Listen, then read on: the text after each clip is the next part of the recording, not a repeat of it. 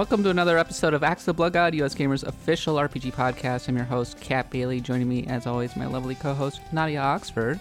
Hello, Kat. I just want you to know that I got my Final Fantasy XIV Wyvern the other day and I named him Grindy. Why are you doing this to me? because I can. The never-ending debate. Somebody said recently that we agree too much, Nadia, but I think that we fundamentally disagree on this point. Yes, I actually did get a, a, DM from a listener. Thank you very much. They brought up a very interesting point that Kat and I should have more sequences where we disagree with each other. And I was thinking, well, we disagree with each other all the time, but I know I think just last week was a an outlier. Like we usually mostly agree. Although you, you did dump really hard on Paper Mario, and I was like, no, Paper Mario's cool. So there, there was that at least. The, uh, our listeners do not see our epic falling out over Dragon Quest Builders 2. that was a that was one for the books.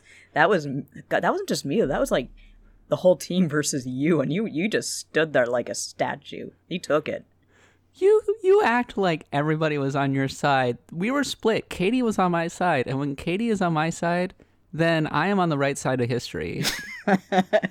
Katie's opinion is worth probably ten of my opinions when our when our opinions align on things that I know I'm like, yes, I am absolutely right because Katie is agreeing with me. Katie is like controversy personified though. She is, and it's great, but she has strong opinions and she backs them up. And we were both against Dragon Quest Builders 2. But my point is, is that Dragon Quest Builders 2 is a great game, by the way. Don't get me wrong. It is. Uh, but yeah, it got a little nasty in that chat, didn't it? it was pretty bad. That was, that was, the closest the teams had to a falling out. I think. Yeah. We usually don't. We're usually a pretty well-natured team. We don't fight very often, but that was ooh, that was dark days. The other thing is that you being a Canadian, I think it's natural that most people would perceive that we're agreeing all the time. You're like, oh, I don't know. I, th- I think Kat and I disagree a lot, actually. yes, uh, very. I'm a very mild mannered Canadian, and any sort of confrontation or or darkening of words makes me kind of cringe internally and try to put things back to rights. You get a Minnesotan and a Canadian on the same podcast, and they're just going to be like, Well, I agree with you, Nadia, and I think that you are right. Oh, Kat, yes, I know. You are so right. Yes, that is true. when we do disagree, it's more of a passive aggressive thing. Yes. Or we, we internalize it and secretly boil over it. there is that too. Anyway, uh, yeah, thank you to everybody for listening to yet another episode of Axe of the Blood God, our RPG podcast. If you're enjoying the show, can I please recommend that you go and review it over on Apple Podcasts or the podcatcher of your choice? It helps increase the visibility of the show. You can follow me on Twitter at the underscore katbot. Nadia's at Nadia Oxford, and all of the US Gamer channels are at US GamerNet. Uh, we're very busy right now planning for a cool little event. It's called PGX or uh, PAX Online slash EGX Digital. It's this huge crossover event across multiple uh, different continents. We've got so much cool things to announce very soon. Please look forward to that. We also have another podcast going right now. It's called Branching Narratives with Jeff Green, and this this past week's episode featured Kelley Gilmore from Cloud Chamber, which is the studio behind the Bioshock revival slash sequel question mark. So I really enjoyed listening to her interview because in that interview she talked about how when she was growing up, all she wanted to be was an NFL quarterback. Aw, that's yeah. adorable. I love that. And she was so mad when her parents gave her Barbie dolls. I'm like, oh my god. Oh, i thought i was the only one. My parents gave up on that very quickly. I was not a barbie doll person. I was more of a i liked animal dolls. I liked wuzzles and popples and all of that. All i wanted was video games. And my parents were like no no it's no video i'm like video games. I wanted them a lot to of me. that too. I wanted all the video games every single one. Anyway you should go listen to that podcast. We've had a lot of great conversations with people like austin walker and pete hines and we will have a couple of more great conversations still to go as we kind of wrap that up. We're also working on a super secret brand new podcast that is going to be announced next month that is going to be hosted by Katie and Mike. And I'm very excited about that one. It's going to be great. We have a newsletter that comes out every single Wednesday, courtesy of Nadia, which you can go and subscribe to on the homepage. Nadia, what was the topic of the newsletter this week? Uh, actually, going back to Final Fantasy XIV for just a second, I mentioned how the free trial for Final Fantasy XIV is now absolutely insane. You're talking about 200 hours of content easy because they expanded it, the free trial into the first expansion, which was the Heavensward expansion, and that's all free now. And there's no time limit. As far as I know, there are there are no real caveats to worry about, except I think certain chat functions are obviously restricted and, and, stuff like that. But you can really get a whole lot of RPG, a whole lot of great RPG for free now. And I absolutely love Final Fantasy XIV. So yeah, give it a try. You have nothing to lose, pretty much. I think now even like the Au Ra race is unlocked for free. Like that is that is some crazy stuff right there. Try this heroine. You have absolutely nothing to lose. And the heroine has a good story, man. Inject it and you get the story at the same time. Well, imagine injecting heroin and someone's telling you a good fairy tale at the same time. That's Final Fantasy XIV. Yeah, you can inject the heroin and you can go meet your wyvern Grindy. I love Grindy. Uh, I Final Fantasy XIV. Don't get me wrong; it has, I'm sure, a great story, and there's a lot to commend it. I've certainly put my share of hours into Star Trek Online, which it's nowhere near as good as Final Fantasy XIV, but I, I've, I've had that MMO drug. I've, I've been oh, there. yeah. Oh yeah, it's it's definitely a drug. It's so time consuming though. Like there's, it's so big. I don't think I can commit to it, Nadia. It is a very very big game, and, and like like I said, the free tr- uh, trial I have now that actually extends past where I am in the story because I'm not quite at the end of the Dragon Song War. I'm very close, but uh, yeah, that is a that is a lot of content. I mean, you can obviously just do the content you want to do, but of course you get sidetracked. You're like, and it's always stupid things. I'm always like, I want to dye my armor. Well, the only way I can dye my armor is if I do this quest, and I do this other quest, and I get these items. And I have to grind for some currency to get these items, and at, at the end of the day, I look really cool, but I wasted a lot of time. This is a giant time sink. It is. It is. Uh, but if you want to just stick to the main story, it's it's a good story and it's uh it cuts out you can just cut out a lot of the crap if you just stick to the main storyline. I did like the baller armor that your dragoon wears. Yeah, I absolutely love my dragoon armor. Uh, it's called Dragon Lancer armor, I think, and I dyed it. Uh, I think it's called Dragoon Blue, and it basically looks like Kain Highwind. That's the whole point. The only thing that commends Ghost of Tsushima in my mind, aside from the graphics, is those armor sets are incredible. They're so beautiful. there's a lot to be said for a really cool armor set.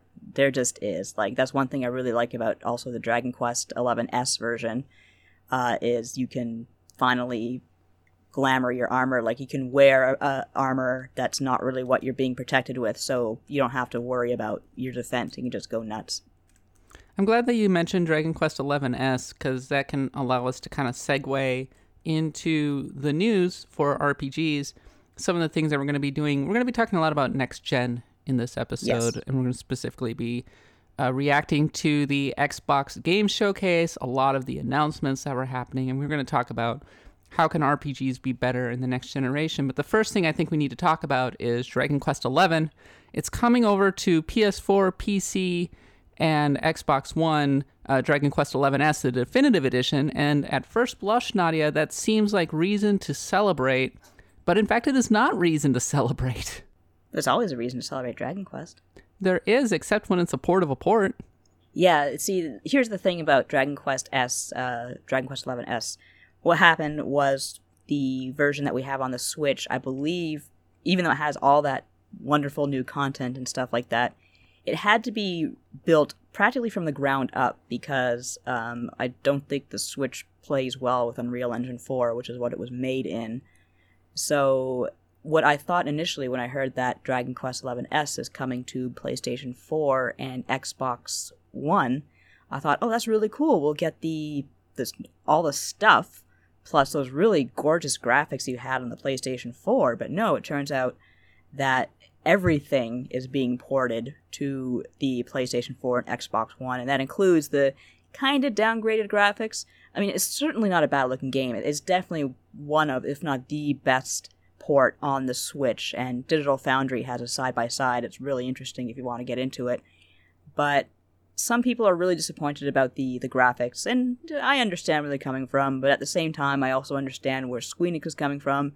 because um, again, you'll find breakdowns of what they went through to make that port, but it it's just almost impossible apparently to separate the code and separate those graphics from the new content. Basically, you get it all or you get nothing. So I would still say if you have not played Dragon Quest XI, um, S is still the definitive edition. I would still get it on Switch because that portability is a huge asset. But play Dragon Quest XI. Period.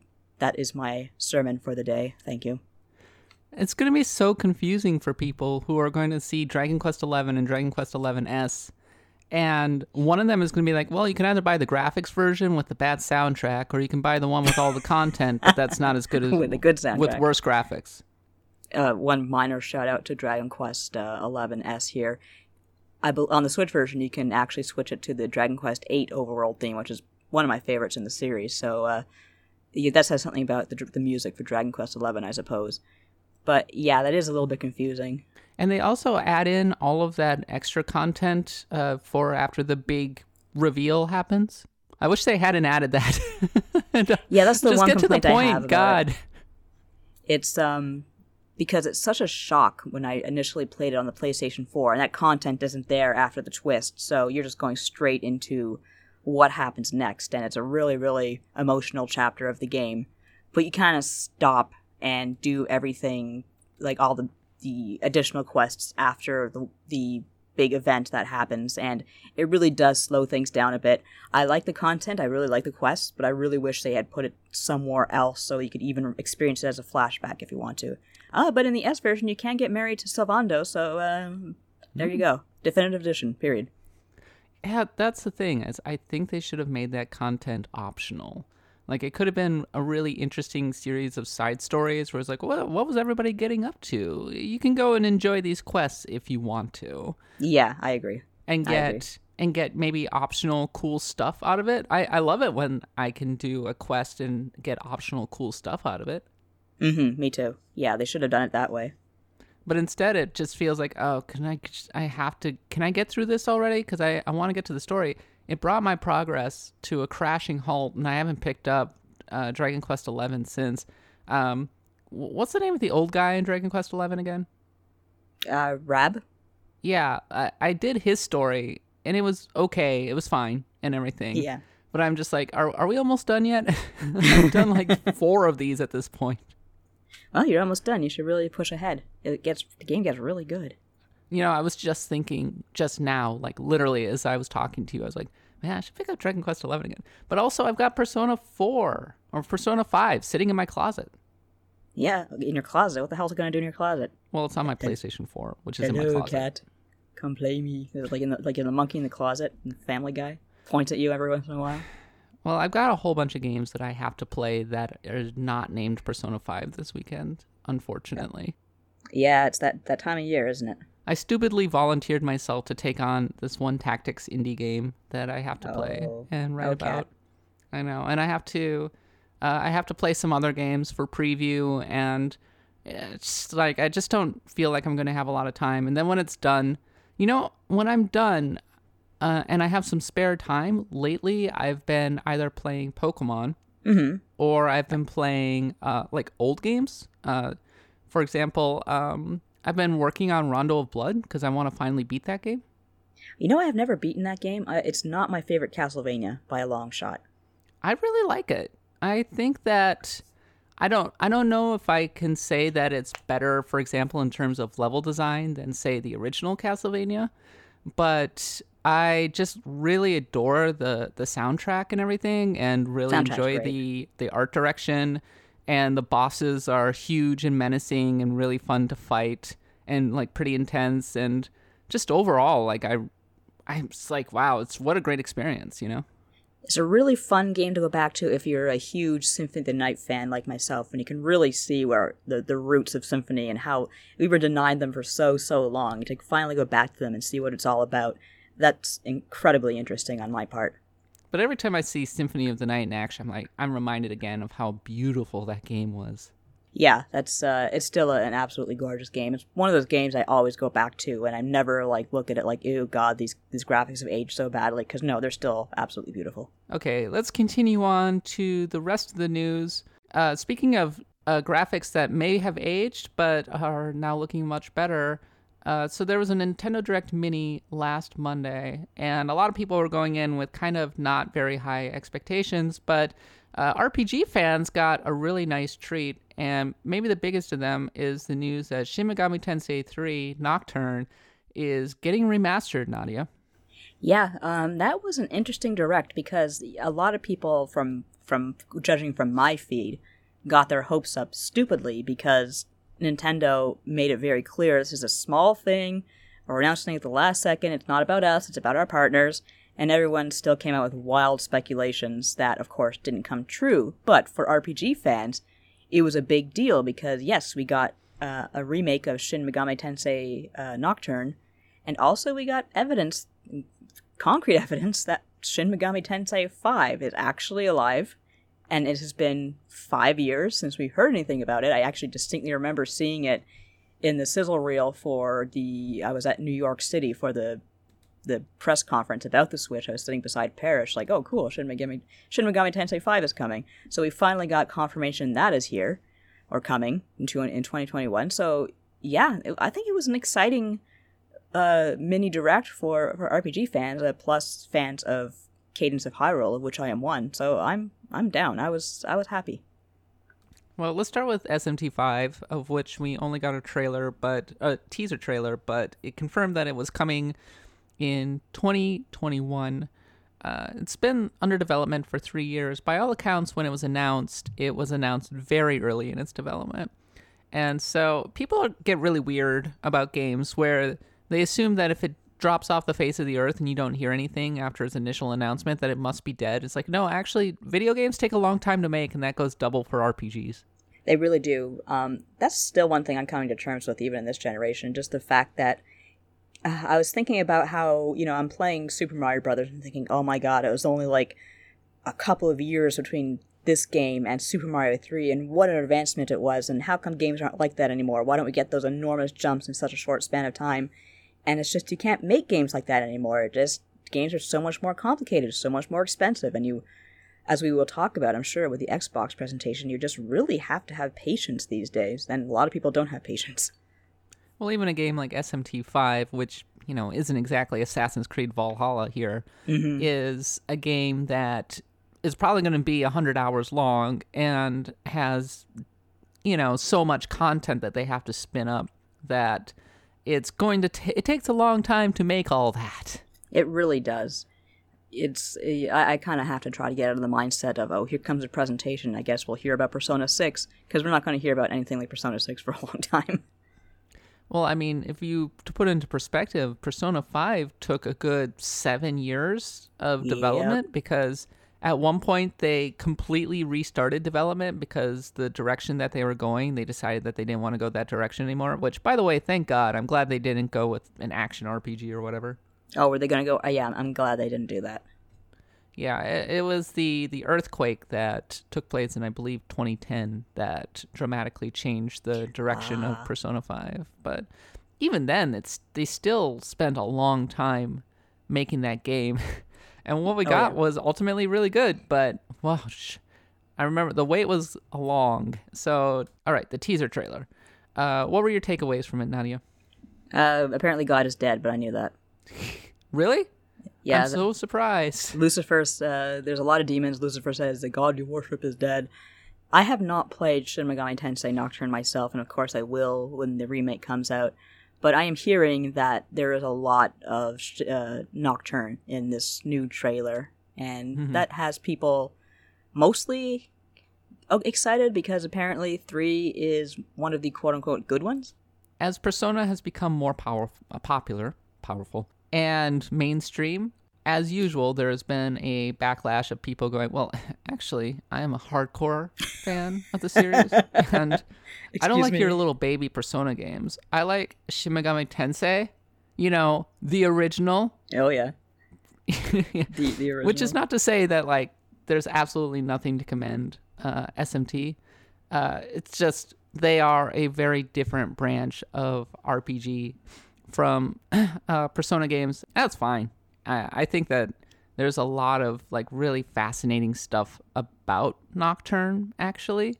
Um, and if you're really willing to engage with it, I think you can find something truly special. And I think the same goes for SMT4, which is just this really sprawling, epic, crazy RPG that I think is split across two parts. And I, I think the same will be said uh, for SMT5. Like, it already has that whiff of classical, old school SMT where you're making the different choices depending on like light or darkness, reason or chaos, that kind of thing. And it's going to be set in a post apocalyptic Tokyo, and it's probably going to have a very dense battle system. And this there's a big flashing light that says, uh, for hardcore fans, come on in, SMT5. big blinking neon sign. It's definitely um, a switch over in terms of the gameplay style. I remember the first, the only SMT I've really played is uh, Strange Journey, and that was a bit of an adaptation because I was so used to Persona, and of course you recognize a lot of crossover between the two franchises, but definitely different ways of playing. But once you wrap your head around, okay, this is not Persona, this is SMT, I am supposed to do completely different things here, I really started to enjoy myself. Yeah, I really enjoyed Strange Journey. I, I liked the horror aspects of Yeah. Strange Journey as you're really delving that. further, further and further down. Uh, Nocturne is more end of Evangelion. Uh, so it doesn't make sense. Yeah, well, it's more of a, a mind mind bleepery Yeah, yeah. where you're just seeing all kinds of crazy imagery and it's delving deep into Gnosticism and world religions and Shintoism and religious philosophy and that kind of thing. I think with a game like SMT5, you just have to be ready to engage with it on its own terms because it's going to be an unapologetically dense and hardcore game. It's going to be like the equivalent of an epic Russian novel, Yes. but in RPG form.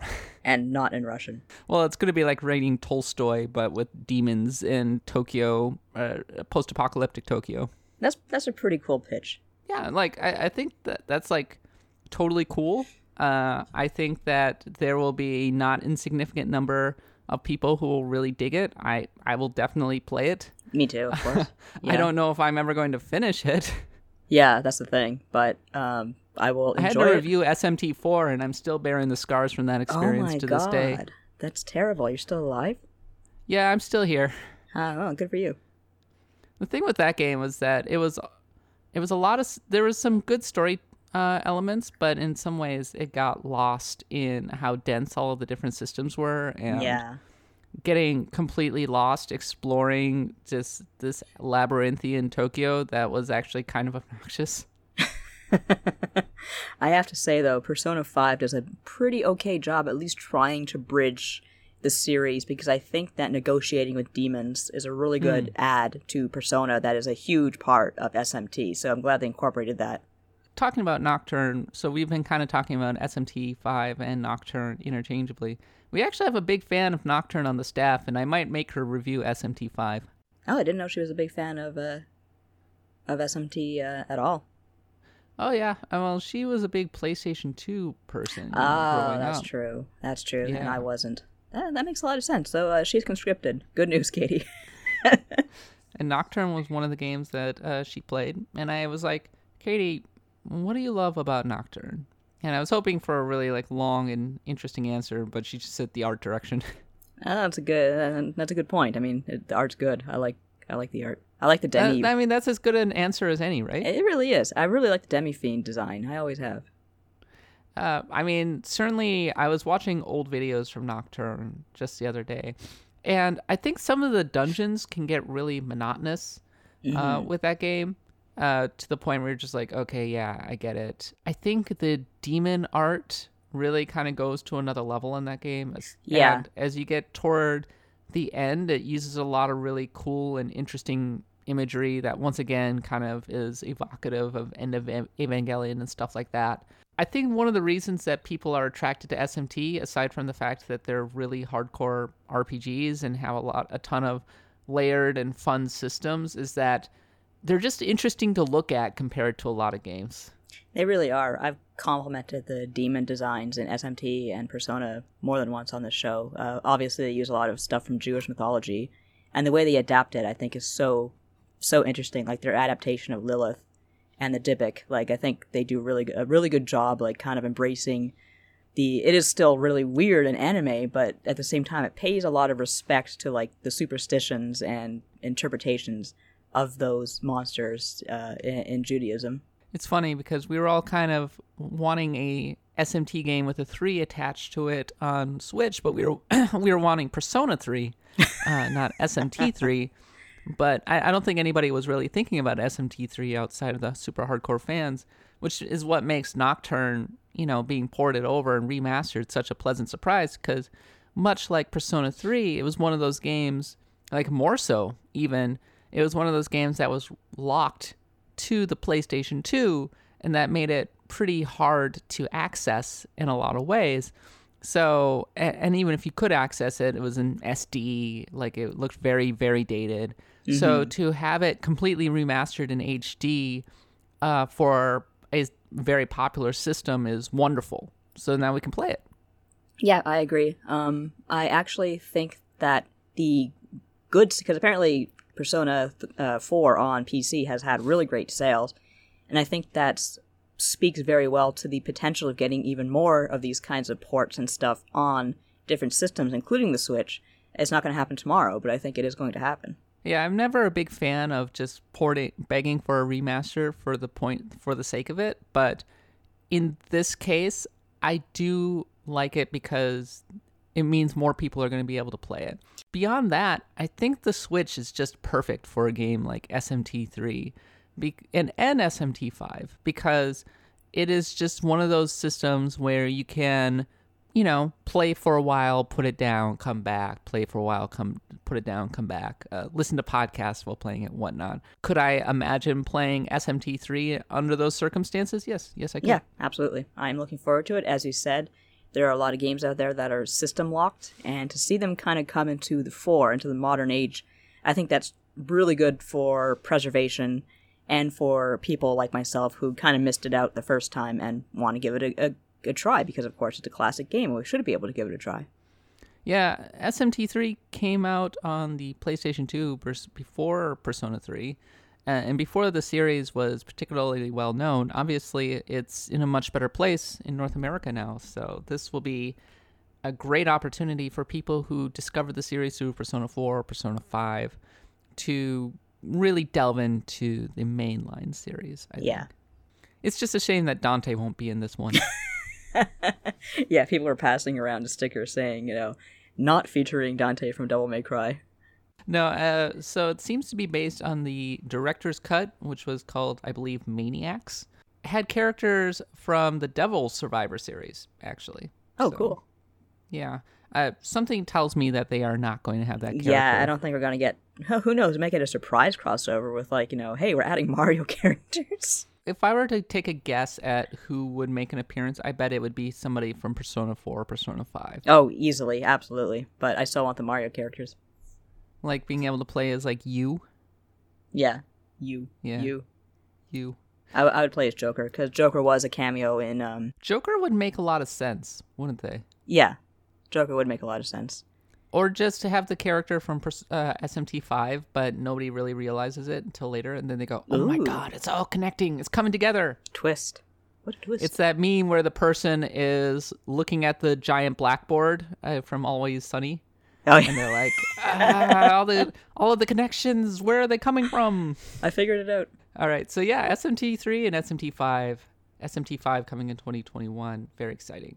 I'm I am excited to play these games. Same. Moving on, let's talk about Xbox's big showcase. Let's talk about some of our takeaways. So there were two announcements, Nadia, that will be relevant to RPG fans. Announcement number one: uh, Fable has been confirmed by Playground Games. Yes. But we know next to nothing about it. It's been under development for at least two years at this point. It was first reported in early 2018 by Eurogamer. It is a title at this point. it's a title. All it says is Fable. A fairy got eaten by a bullfrog, and uh, you saw a castle in the distance, and that's all we really got. I, I, was a little disappointed. Even if we have to just have a teaser trailer, at least make it a little longer, give us a subtitle or a number or something, because a lot of people are saying well, at least the uh, the tittle tattle is that this is an MMORPG. That seems to have been debunked. Oh, okay, okay. Uh, But yeah, that's. I, I think when people say MMO, what they might actually mean is so play. It's being developed by Playground Games.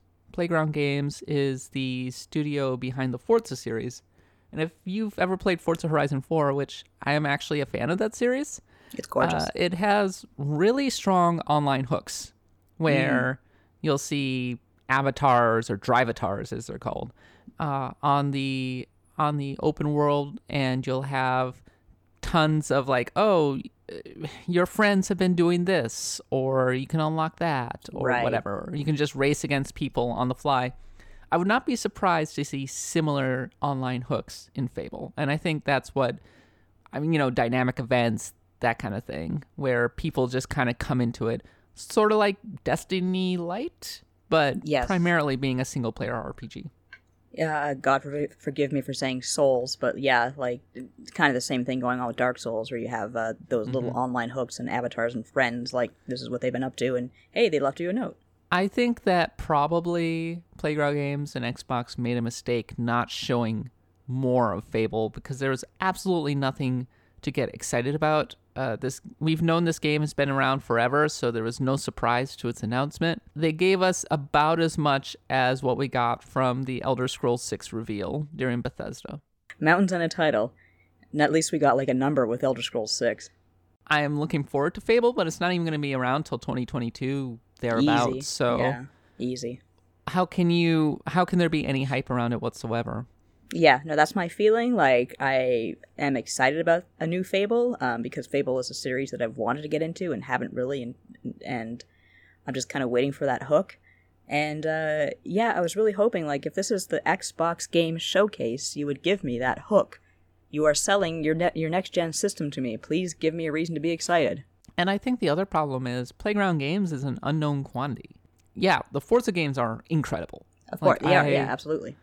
I love Forza Horizon 4. It is actually one of the best games of the generation. Certainly one of the like two or three best games to come out on the Xbox One. Maybe Definitely. maybe one of the only reasons to own that stupid thing. Ah, poor Xbox. It tries its best. Okay, don't get me wrong. I've actually been playing my Xbox One a fair amount lately Gasp. because I put Twitch on it, and so and I have an Xbox Ah. Game Pass, and I downloaded Rare Replay. That's a good. That's a good collection. It is an excellent collection. I did not realize how good that collection really was. I it has cool little challenges within it and it has such wonderful art direction and you get a very clear idea of what every single game is about. There's a lot of love put into that. There's uh, a lot of love, and actually, when Rare came to Toronto to some event that I was attending, I went up to them and said, "Hey, where's Wizards and Warriors?" They're like, "Oh God, you're like the fiftieth person to ask that." So that's my only complaint. There's no Wizards and Warriors in the Rare replay. But where's GoldenEye? well, GoldenEye, I understand, but Wizards and Warriors, come on.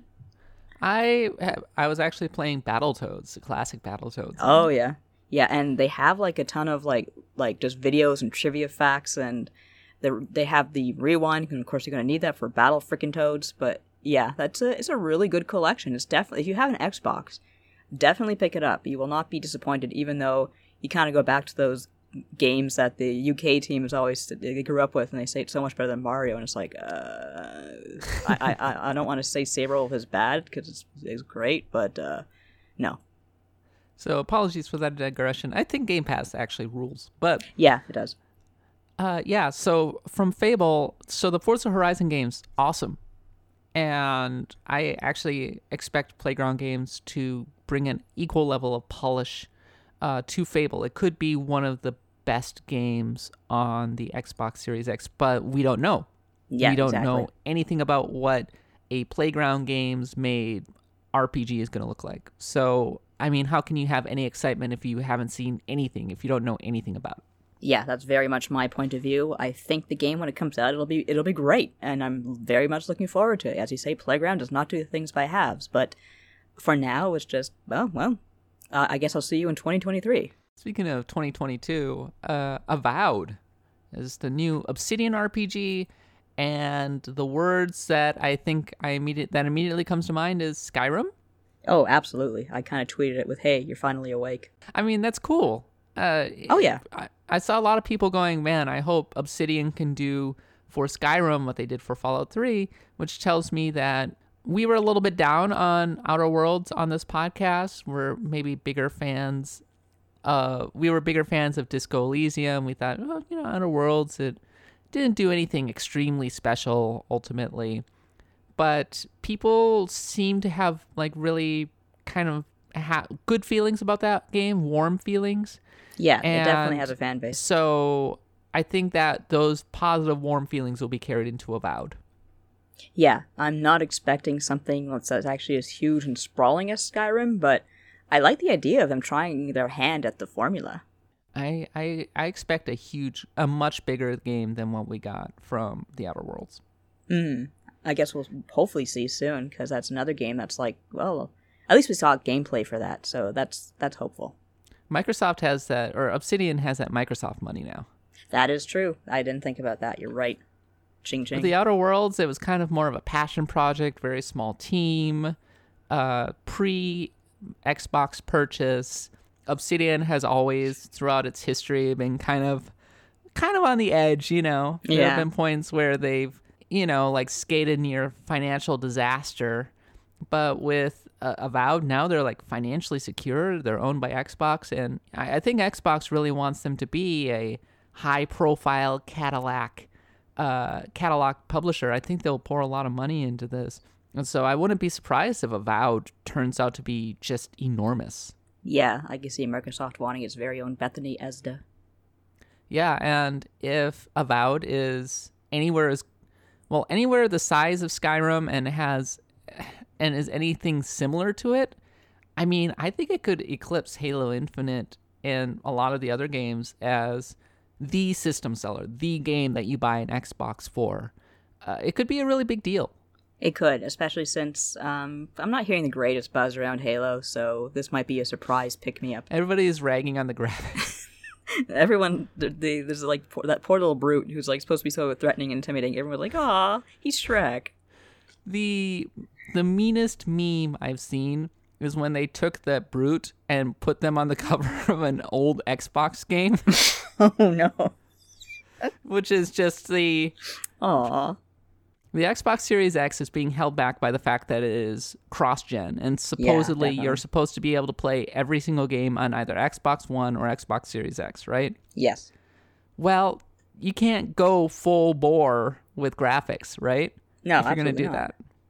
No. Second, Xbox Halo Infinite is going to be emphasizing scope over graphical fidelity.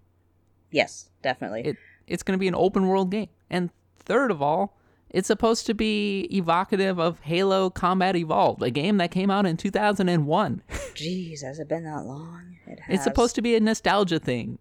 It's Yeah, supposed I- to be style over substance. I actually thought the game. That was actually fine. really mean. It's supposed to be style over graphical fidelity. Yeah, and I think that the game looks fine. It didn't blow me away, and someone pointed out there was quite a bit of clipping going on, which is like a little discouraging because Xbox, you know, to be fair, Xbox has been pushing this as oh the new engine and graphics, blah blah, blah graphics, graphics, graphics. It's our Breath of the Wild. Yeah, and it's that's the thing. Nintendo number one are geniuses at stylizing their games. Like, hey, the Switch can't push anything powerful. We're making our damn game out of cardboard, and it's going to look great, and it does.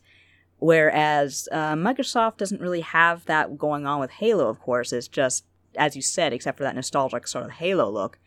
And Nintendo's not going around saying that the Switch is the most powerful thing on earth because, of course, it isn't. But Xbox is saying our system is so so powerful. So having a, an okay looking Halo game to to preview the whole thing was probably not the greatest move in history.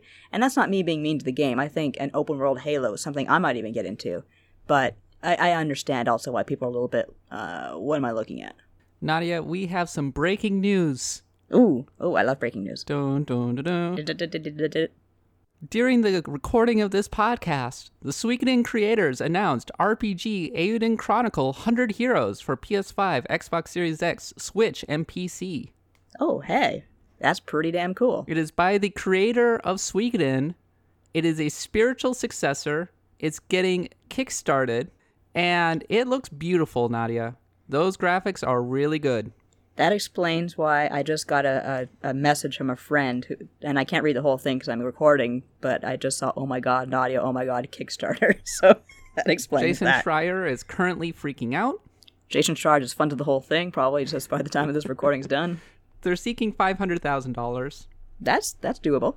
It is led by Suikoden 1 and 2 veteran scenario writer Yoshi uh, Taka Murayama, alongside series veterans Junko Kawano, Osamu Komuta, and Junichi Murakami.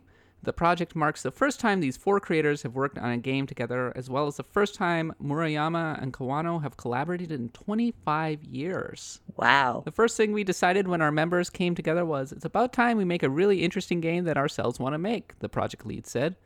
We chose Kickstarter in order to make an interesting game with the players in mind, hold the rights to the planning, world, and story of the game, all while keeping the fun of the project. Please lend us your support. That's pretty amazing. I'm really looking forward to that. I, I can't see anything right now. Are the graphics uh, sprite based? Yes. Hell yeah. I'm on board. It's like 2D isometric, and the still screenshot just immediately, I'm like, yes, I'm into this. It looks like Suikoden. So that this could actually like, you never you never really know with Kickstarter projects, but this really does sound like it could be what our hearts have been yearning for since Suikoden two or three in some people's cases. Speaking to Gematsu, Murayama said, Eiyuden Chronicle is about war, more importantly, the intentions and feelings of the hundred heroes who fight that war from a variety of perspectives and for, a variety of different reasons. And of course, the drama that can only occur when a group of different people from different walks of life come together and must wage a war of life and death. And the many characters that participate in this war aren't just pawns added in as war fodder. They have a living, breathing soul and begrudgingly must fight to protect the things they believe in. Additionally, there are non combat specialists, researchers, and other heroes on the periphery that can help win our battles or lose them. In each and every one of them is a living, breathing character that the player gives life to through their choices. Oh boy, this sounds really good, Nadia. It sounds really amazing. I still hope you can recruit a unicorn. Murayama continues Some characters are good at some things and bad at others, but if you combine them with other characters that can strengthen their weaknesses, you can end up with a really balanced team. And based on that delicate balance, your team may be more apt at mining or adventuring, which will affect the overall game progression loop. One of the core game loops in Eiyuden is to experience a wide variety of different characters. There will be a fortress town that grows in size and ability as a Hell key yeah. system. There are guilds that you can join, which you can largely change the visual makeup of your fortress town. The more people you recruit, the stronger the snowball effect. As you level up, new trade options appear. You need to make choices whether to strengthen your walls or hasten your progress. And this is just the tip of the iceberg. Wow. That sounds amazing. Nadia, That- it's happening. It's happening, GIF. Ron, Ron Paul GIF. It's happening. That's really, is- really exciting. Is this our first reaction pod? I think so. I don't think we ever had like a live like interruption, like breaking news. And I knew it had to be big if you were stopping the podcast to break the news. I mean, is this really big news? Like, because we were kind of waiting for it, but we had to get recording because I have to get to an event in like 20 minutes or so. So I actually have to cut this off uh, relatively soon. So this podcast is literally just going to be us talking about all of the different RPGs. But in fairness, there's been a lot of RPG news this past week. Yeah. Plus this interruption, like, hey, Kat, we gotta throw another uh, uh, wrench into your uh, plans here. So this is what I was gonna say. I was gonna. I was pretty skeptical going in because I was like, well, well, he was involved with the Alliance Alive, and you, Nadia, were like, is it good? And I posted that scene from uh, Mad Max Fury Road where he's going mediocre. You know, yes.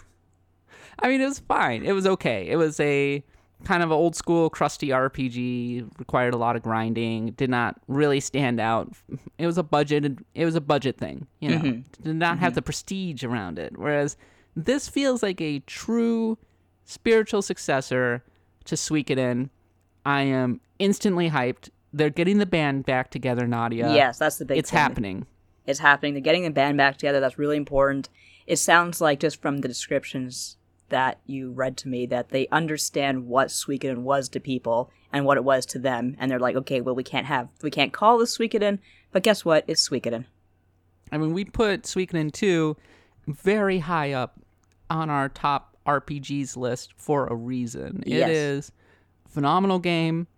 Uh, there are so many ways that it can change based on who you recruit the heroes. All of the heroes themselves feel like really interesting, kind of fleshed out in their own way. the fortress mechanic is really great. I love the fortress. I'm glad that's coming back, but I'm not surprised it's coming back. it has multiple different endings, that kind of thing. It is such a wonderful, meaty RPG. And, ah, you know, and this game looks gorgeous. It looks beautiful, Nadia. You gotta look at the screenshots for this thing. I can't wait until like they don't probably don't have like a uh, an expected date of release, do they? Uh, no, they're kickstarting it right now. Yeah, they're just got it. I want it now though. I want it right Please now. Please look forward to it in five years. Uh, hopefully I'm alive in five years now. But hey, something to Yeah. live for. It's it's gonna be a while before this thing comes out. It's funny though, like we were talking about this whole episode is supposed to be about next gen RPGs and what we want to see from them. And it occurs to me I want variety. I want to see, yes, worlds where you can explore the whole thing, like, you know, Breath of the Wild, and you got your horse and you just gallop and you have fun. But I also want these these concentrated experiences that really get to the heart of what made great RPGs great. And I like seeing these developers kind of break away from these publishers that don't really care for their work, unfortunately, and do their own thing and say, you know what? I love Suikoden. We know how much it means to people. We know how much it means to ourselves. We want to do this, so we're going to make it. And yes, this isn't exactly an RPG that's going to be like high fidelity, holy crap, look at all these amazing 3D graphics, but it is going to be gorgeous in its own way. And it will still be able to run on the Switch. And that's the kind of variety I want to see in my RPGs as we come into the next generation. So I am of uh, many different minds about this, Nadia. I bet. So over on the site, I wrote an article along the lines of Ghost of Tsushima pretty much sums up this generation, and it was I, I would say kind of a tired sounding cynical article. It's not my favorite thing that I've ever written, but the general thesis is that Ghost of Tsushima is about this push to go with what works Right. in this generation because you can't really take any risks with these giant budgets. There's so many games. There are like 8,000 freaking games coming out on Steam alone. You have to stand out in a way. And the way that you can stand out sometimes is just to go with tried and true mechanics and with really good graphics and Sony's budget. Yeah. Right? yeah. Sometimes Um, that is the right way. and Suikoden and them rebooting Suikoden in their own way, a spiritual successor, that's that's that again. They know that there's a market for this. They know it's what people want. It's not going to push the genre forward in any way, shape, or form. Well, no, but Suikoden is so unique on its own. There's only Mm-hmm. Suikoden, only Suikoden is Suikoden because you think about that six-person setup, and everyone kind of leaps at the enemy at the same time, and all the other like really meaty things that go on surrounding the main quest. I don't know. I just feel like Suikoden is Suikoden. It's been so long since we've had the real, the real root of what Suikoden meant, and that was, in, my opinion, Suikoden two.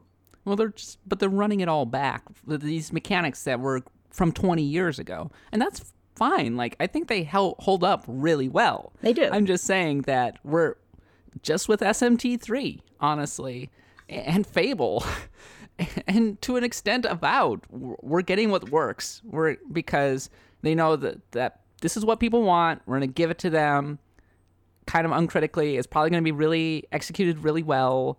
There's not a huge amount of ambition in trying to push a genre forward.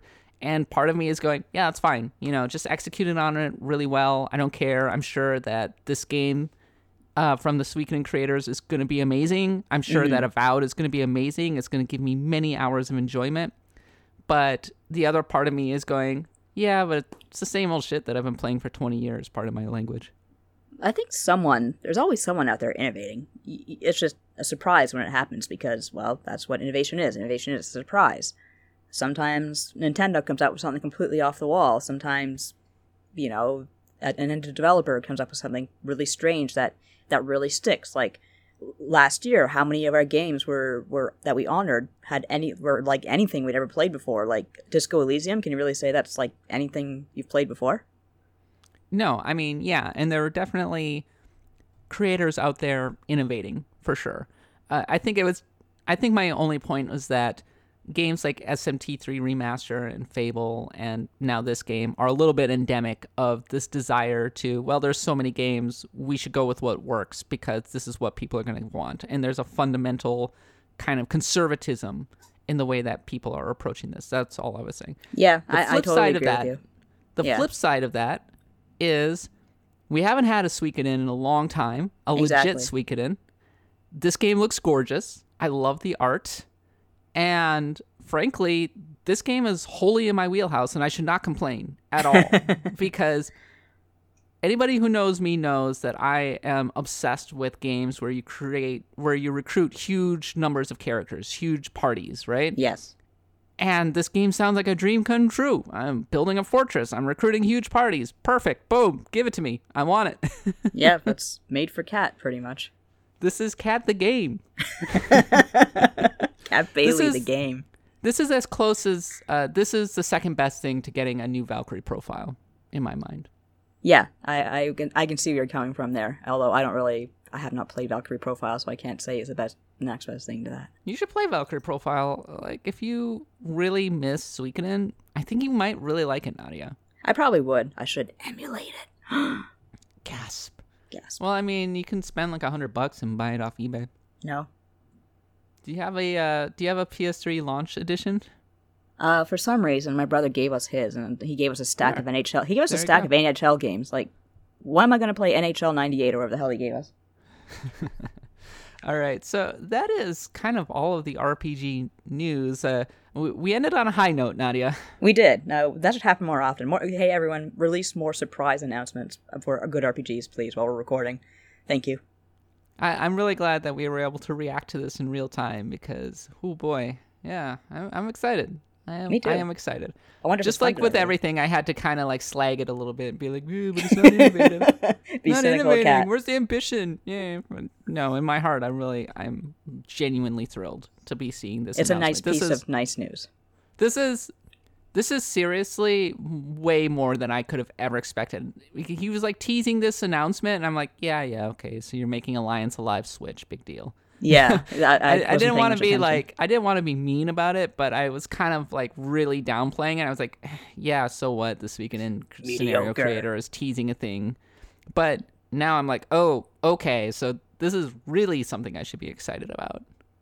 Yeah, I'm I'm very excited. I'm sure by the time I check my Twitter, I'm gonna have a thousand mentions pointing me in the direction. Also, I look forward to the one Alliance Alive fan on who listens to this podcast writing me an angry email. We love you. All right, let's continue on to the track of the week.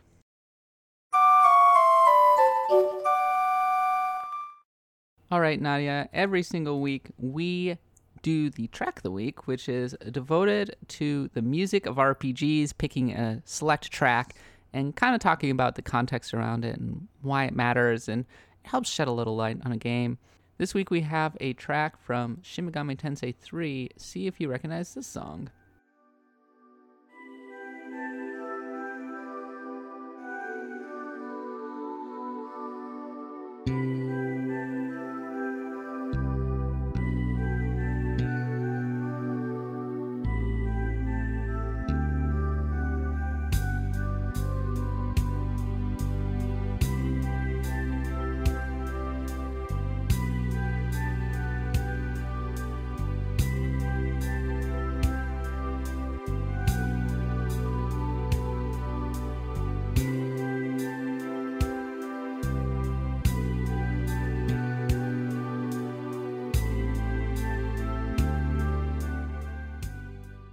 Yes, that is Yosuga, which is one of the ending themes from SMT3 Nocturne. And I actually went to Katie, who is the SMT3 fan on the staff, and said, "Hey, Katie, what can you recommend a song that we can listen to for the track of the week?" And she recommended this one. "Quote: I always like this ending track. Um, she didn't really give any particular reason for it, but it is really re- relaxing. Um, and then she added, also, it has truly the worst battle music, lol. Does it really? I don't think so. It sounds like your typical kind of persona guitar heavy music. Uh, it's clearly by Shoji Meguro, who uh, was one of the main composers on SMT3. It's fine. It's it's pretty typical, pretty typical SMT slash persona battle music. Yeah, I might like get in trouble for saying this, but I never thought. Well, it's like I like Persona 3's battle music, but uh, Mass Destruction I think is called. But if I had to listen to that over and over again, I'd probably kill someone. Persona 3's music?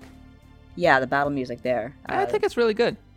It's good. but- yeah, if you listen to that every single time you got to an encounter, like, doesn't that drive you up the wall? No, absolutely not.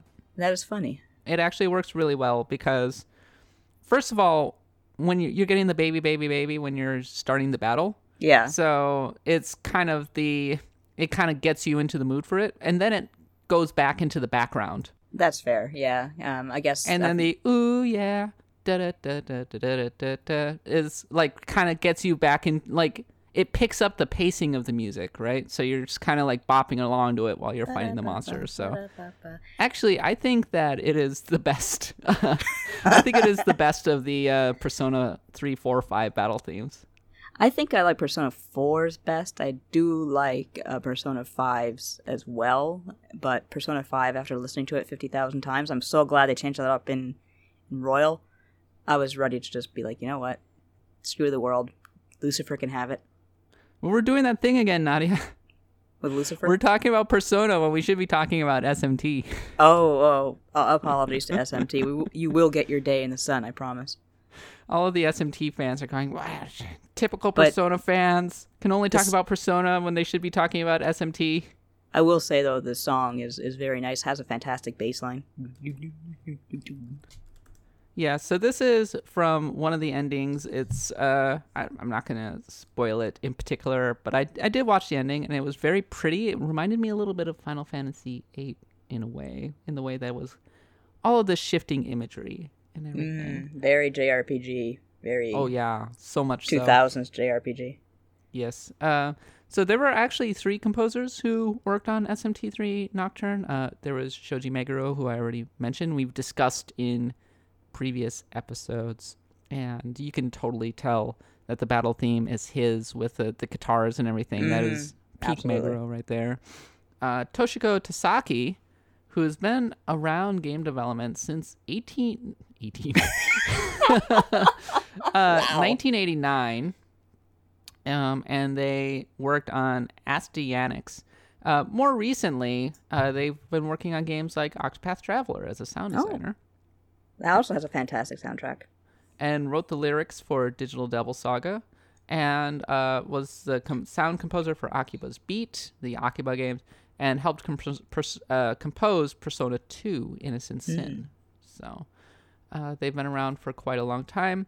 And then we have uh, Kenichi, Kenichi uh, Tsuchiya, who has been around since 1996, uh, worked on the original Persona and Persona 2 and Eternal Punishment and uh, Nocturne, and was one of the main composers on those games. So, um, and more recently, uh, contributed a bunch of music to Persona 5 and Persona 5 Royal. So they're Nice.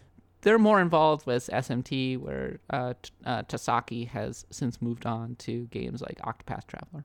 I do like how that whole design, that whole sound design team is very tight and has been around for such a long time. Yeah, uh, it sounds like Meguro and Tasaki and everybody have been kind of working together on a lot of different projects, and I think that really shows in just the very distinct stylings of the SMT and Persona soundtracks. Like you, you know when you're hearing a Persona song, and that is definitely the case with this song. Yeah, you really do, uh, especially in an age where Did I more. just say Persona again? SMT. you said SMT. Definitely know when you're hearing an SMT song. But uh, this is an age where obviously a lot of freelancers do the soundtracks for, for games these days. So I do like the fact that there's still a dedicated team to Persona SMT, and that's their specialty. Well, it sounds like Tasaki has moved on and become more of a contractor, or at Right. least now For the most might part. be working for um, uh, Square Enix or for a different studio if they're working on Octopath Traveler and Akiba's Beat and that kind of game. That's true. But there's still a very solid core at Persona's uh, sound design team. Well, I mean, with Shoji Meguro, you know, Exactly. uh, who I would argue is up there as one of the most legendary. Composers. Oh, absolutely. He deserves to be with uh, Uematsu and Mitsuda. Easy. But uh, this particular song, just I find it very relaxing. Me too. I'm going to add it to my, my playlist for chilling out while writing.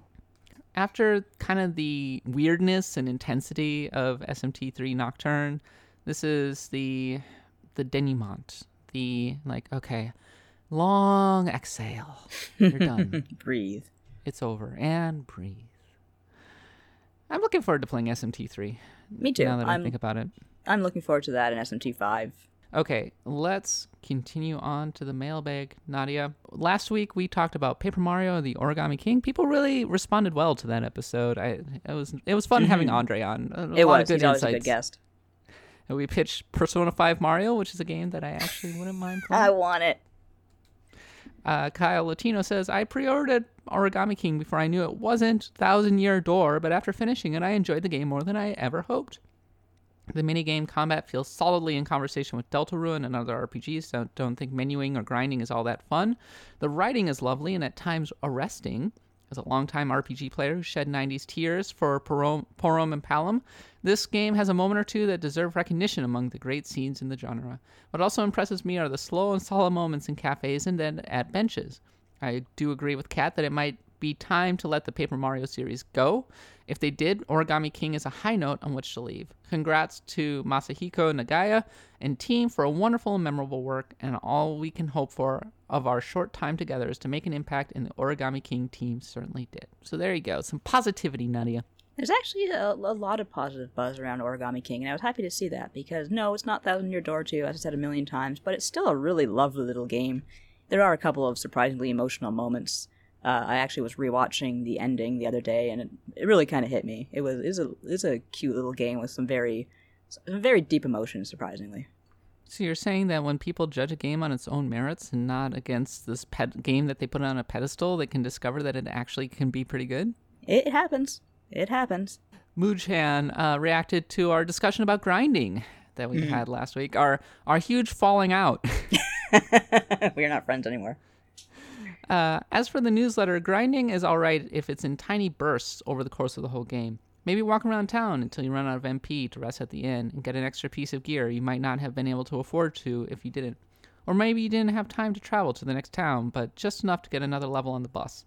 Minor things like that I can deal with. It's when the game has major roadblocks where you'll just die if not the right level. Playing on harder enemies in Dragon Quest XI S is kind of like that, but I did it to myself, so I can't really complain. But I also enjoyed the harder fights against the bosses that when I played it on normal on PC. When I play a game like Dragon Quest XI S, I fight every single battle just to make sure that I don't have to grind later. That's a that's a really good philosophy. I'm actually quite paranoid about that sort of thing, and I, I do every encounter because uh, when I was younger, a young RPG fan, I had no idea how the genre worked.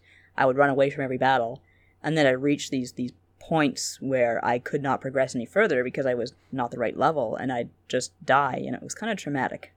I always feel perpetually underleveled in RPGs. I would Yes. always read the game fa- the game FAQ and be like, he would be like, "You should be level 26 here." I'm like, "Ah, crap, I'm level 22." I'm level 18. yeah. Uh, well, it always feels like I'm like three or four levels behind because I won't just sit and grind in a particular area. Right. Now, I find in most cases, if you're not looking to grind for anything special, you just fight as many encounters as possible. Like, don't run away, which most RPGs make it freaking hard to begin with to run away. So just keep on fighting. You should be fine. An original gentleman uh, reacted to our discussion about the anime and kind of going, "Do we really need all of these adaptations? Like, just play the freaking game." But then, of course, I made the point that, well, you know, Castlevania is a dead series, so you can't really, Yeah. you're not really getting anything new. So it is kind of nice to return to this world. And they said a point you made, Kat, that it was okay to see a Castlevania anime because the series is dead. Well, I'd prefer a sequel. Dragon's Dogma is kind of dead right now too. It is an amazing game that keeps getting ported, but there's no news on a sequel. It is in a similar place. On a past Axe of the Blood God, the topic was about RPGs that deserved another chance. For me, Dragon's Dogma is that game. It made grinding fun. Getting revenge on a monster that bullied you and being able to bully it back was a rewarding experience. I could go on, but does anyone really want that? Not likely. yeah, uh, I think that at the same time, though, is the Dragon's Dogma world the most interesting thing? I think a lot of people remember the gameplay and that kind of thing. Yeah, like there's another. Uh, we just got news recently of Indivisible getting a series on Netflix, and it's just I'm not going to be watching a lot of these, frankly. Though I'm sure people can tell me, it's like, no, in fact, Dragon's Dogma has a very deep and interesting world with a lot of fascinating characters, etc., etc. I, I think that if they, as long as they make it really kind of out there and really hit on some of the weirder elements of Dragon's Dogma, it'll be fine. But Okay, that's all of our mailbag. If you want to contribute, you can send me an email at kat.bailey at usgamer.net or DM me on Twitter at the underscore cat katbot. My DMs are open. Axe of the Blood is a US Gamer podcast. You can find us on iTunes, Stitcher, or wherever podcasts are sold. Follow me on Twitter at the underscore katbot. Nadia's at Nadia Oxford. Make sure to listen to Branching Narratives. That's our other podcast hosted by Jeff Green. A lot of really great interviews um, in that series. I'm very proud of it. And uh, man, there's so much coverage over on the site as pertains to all of the stuff that we talked about today. I'm sure Nadia is going to be writing at least something about this new RPG by the Suikoden people. So that's a hint, Nadia. No, actually, I think you're on vacation next I'm week. on so you won't even be here next week. Yeah, I won't be here next week, so I'll be dreaming. You'll be missed. Ah, will I really? Yeah, but you should relax. I should. Yeah, I need to break. relax. Yeah, Frankly. take a take a rest. I am. Go to the inn. I'm going to the inn and having a pint. I'm going to Patty's Inn. I was thinking more like, uh, you know, you go to the inn and then you can set the clock ahead like a week and then wake up and it's like, oh, I was asleep for a week, but here I am.